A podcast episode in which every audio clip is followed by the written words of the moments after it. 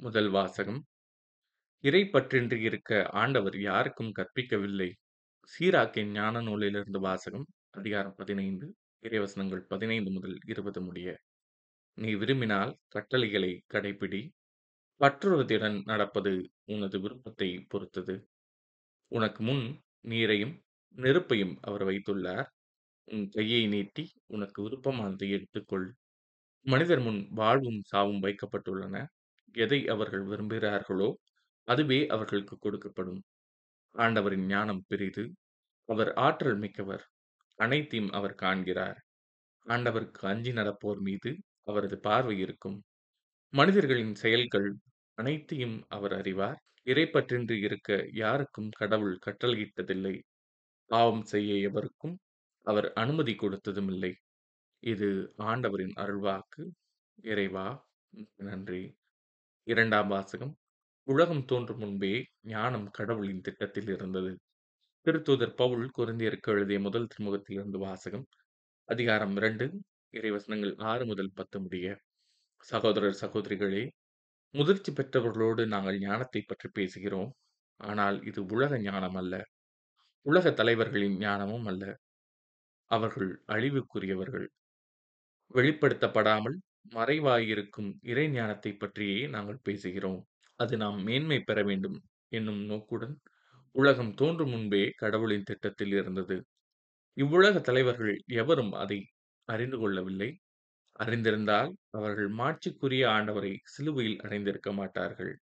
ஆனால் மறைநூலில் எழுதியுள்ளவாறு தம்மிடம் அன்பு கொள்கிறவர்களுக்கு என்று கடவுள் ஏற்பாடு செய்தவை கண்ணுக்கு புலப்படவில்லை செவி கேட்கவில்லை மனித உள்ளமும் அதை அறியவில்லை.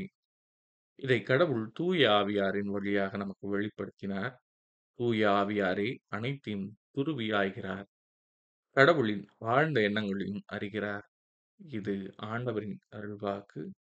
இறைவா உனக்கு நன்றி. நற்செய்தி வாசகம். இறைவாக்குகளை நிறைவேற்றவே வந்தேன். மத்தேயு எழுதிய தூய நற்செய்தியிலிருந்து வாசகம் அதிகாரம் ஐந்து இறைவசனங்கள் பதினேழு முதல் முப்பத்தி ஏழு முடிய அக்காலத்தில் இயேசு தம் சீடரை நோக்கி கூறியது திருச்சட்டத்தையோ இறைவாக்குகளையோ நான் அழிக்க வந்தேன் என நீங்கள் எண்ண வேண்டாம். அவற்றை அழிப்பதற்கல்ல நிறைவேற்றுவதற்கே வந்தேன். விண்ணும் மண்ணும் ஒழிந்து போகும் முன் திருச்சட்டம் யாவும் நிறைவேறும். அதன் ஒரு சிற்றெழுத்தோ ஒரு புள்ளியோ ஒழியாது என உறுதியாக உங்களுக்கு சொல்கிறேன். எனவே இக்கட்டளைகளில் மிகச் சிறியது ஒன்றையேனும் மீறி அவ்வாறே மக்களுக்கும் கற்பிக்கிறவர் விண்ணரசில் மிகச் சிறியவர் என கருதப்படுவார். இவை அனைத்தையும் கடைபிடித்து கற்பிக்கிறவரோ விண்ணரசில் பெரியவர் என கருதப்படுவார்.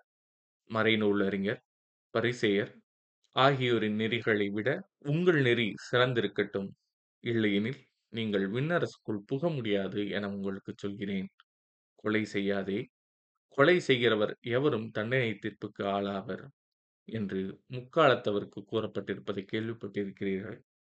ஆனால் நான் உங்களுக்கு சொல்கிறேன் தம் சகோதரர் சகோதரியிடம் சினங்கொள்பவர் தண்டனை தீர்ப்புக்கு ஆளாவார் தம் சகோதரரையோ சகோதரியோ முட்டாளே என்பவர் தலைமை சங்க தீர்ப்புக்கு ஆளாவார் அறிவழியே என்பவர் எரி நரகத்துக்கு ஆளாவார். ஆகையால் நீங்கள் உங்கள் காணிக்கையை பலிபிடத்தில் செலுத்த வரும்போது உங்கள் சகோதரர் சகோதரிகள் எவருக்கும் உங்கள் மேல் ஏதோ மனத்தாங்கள் உண்டன அங்கே நினைவுற்றால் அங்கேயே பலிபீடத்தின் முன் உங்கள் காணிக்கையை வைத்துவிட்டு போய் முதலில் அவர்களிடம் நல்லுறவை ஏற்படுத்திக் கொள்ளுங்கள். பின்பு வந்து உங்கள் காணிக்கையை செலுத்துங்கள். உங்கள் எதிரி உங்களை நீதிமன்றத்துக்கு கூட்டிச் செல்லும் போது வழியிலேயே அவருடன் விரைவாக உடன்பாடு செய்து கொள்ளுங்கள். இல்லையே உங்கள் எதிரி நடுவரிடம் உங்களை ஒப்படைப்பார். நடுவர் காவலிடம் ஒப்படைக்க நீங்கள் சிறையில் அடைக்கப்படுவீர்கள். கடைசி காசு வரை திருப்பிச் செலுத்தாமல் அங்கிருந்து வெளியேற மாட்டீர்கள் என உறுதியாக உங்களுக்கு சொல்கிறேன். விபச்சாரம் செய்யாதே என கூறப்பட்டிருப்பதை கேள்விப்பட்டிருப்பீர்கள். ஆனால் நான் உங்களுக்கு சொல்கிறேன் ஒரு பெண்ணை இச்சையுடன் நோக்கும் எவரும் தம் உள்ளத்தால் ஏற்கனவே அப்பெண்ணோடு விபச்சாரம் செய்தாயிற்று. உங்கள் வழக்கன் உங்களை பாவத்தில் விழச் செய்தால் அதை பிடுங்கி எறிந்து விடுங்கள். உங்கள் உடல் முழுவதும் நரகத்தில் எரியப்படுவதை விட உங்கள் உறுப்புகளில் ஒன்றை நீங்கள் இழப்பதே நல்லது. உங்கள் வழக்கை உங்களை பாவத்தில் விழச் செய்தால் அதையும் உங்களிடமிருந்து வெட்டி எறிந்து விடுங்கள் உங்கள் உடல் முழுவதும் நரகத்திற்குச் செல்வதை விட, உங்கள் உறுப்புகள் ஒன்றை நீங்கள் இழப்பதே நல்லது. தன் மனைவியை விலக்கி விடுகிறவன் எவனும் மணவிலக்குச் சான்றிதழைக் கொடுக்கட்டும் எனக் கூறப்பட்டிருக்கிறது. ஆனால் நான் உங்களுக்குச் சொல்கிறேன், எவரும் தம் மனைவியை பரத்தமைக்காக அன்றி வேறு எந்த காரணத்திற்காகவும் விலக்கி விடக்கூடாது அப்படிச் செய்வோர் எவரும் அவரை விபச்சாரத்தில் ஈடுபடச் செய்கின்றனர். விளக்கப்பட்டோரை மணப்போரும் விபச்சாரம் செய்கின்றனர். மேலும் பொய்யாணையிடாதீர்கள்.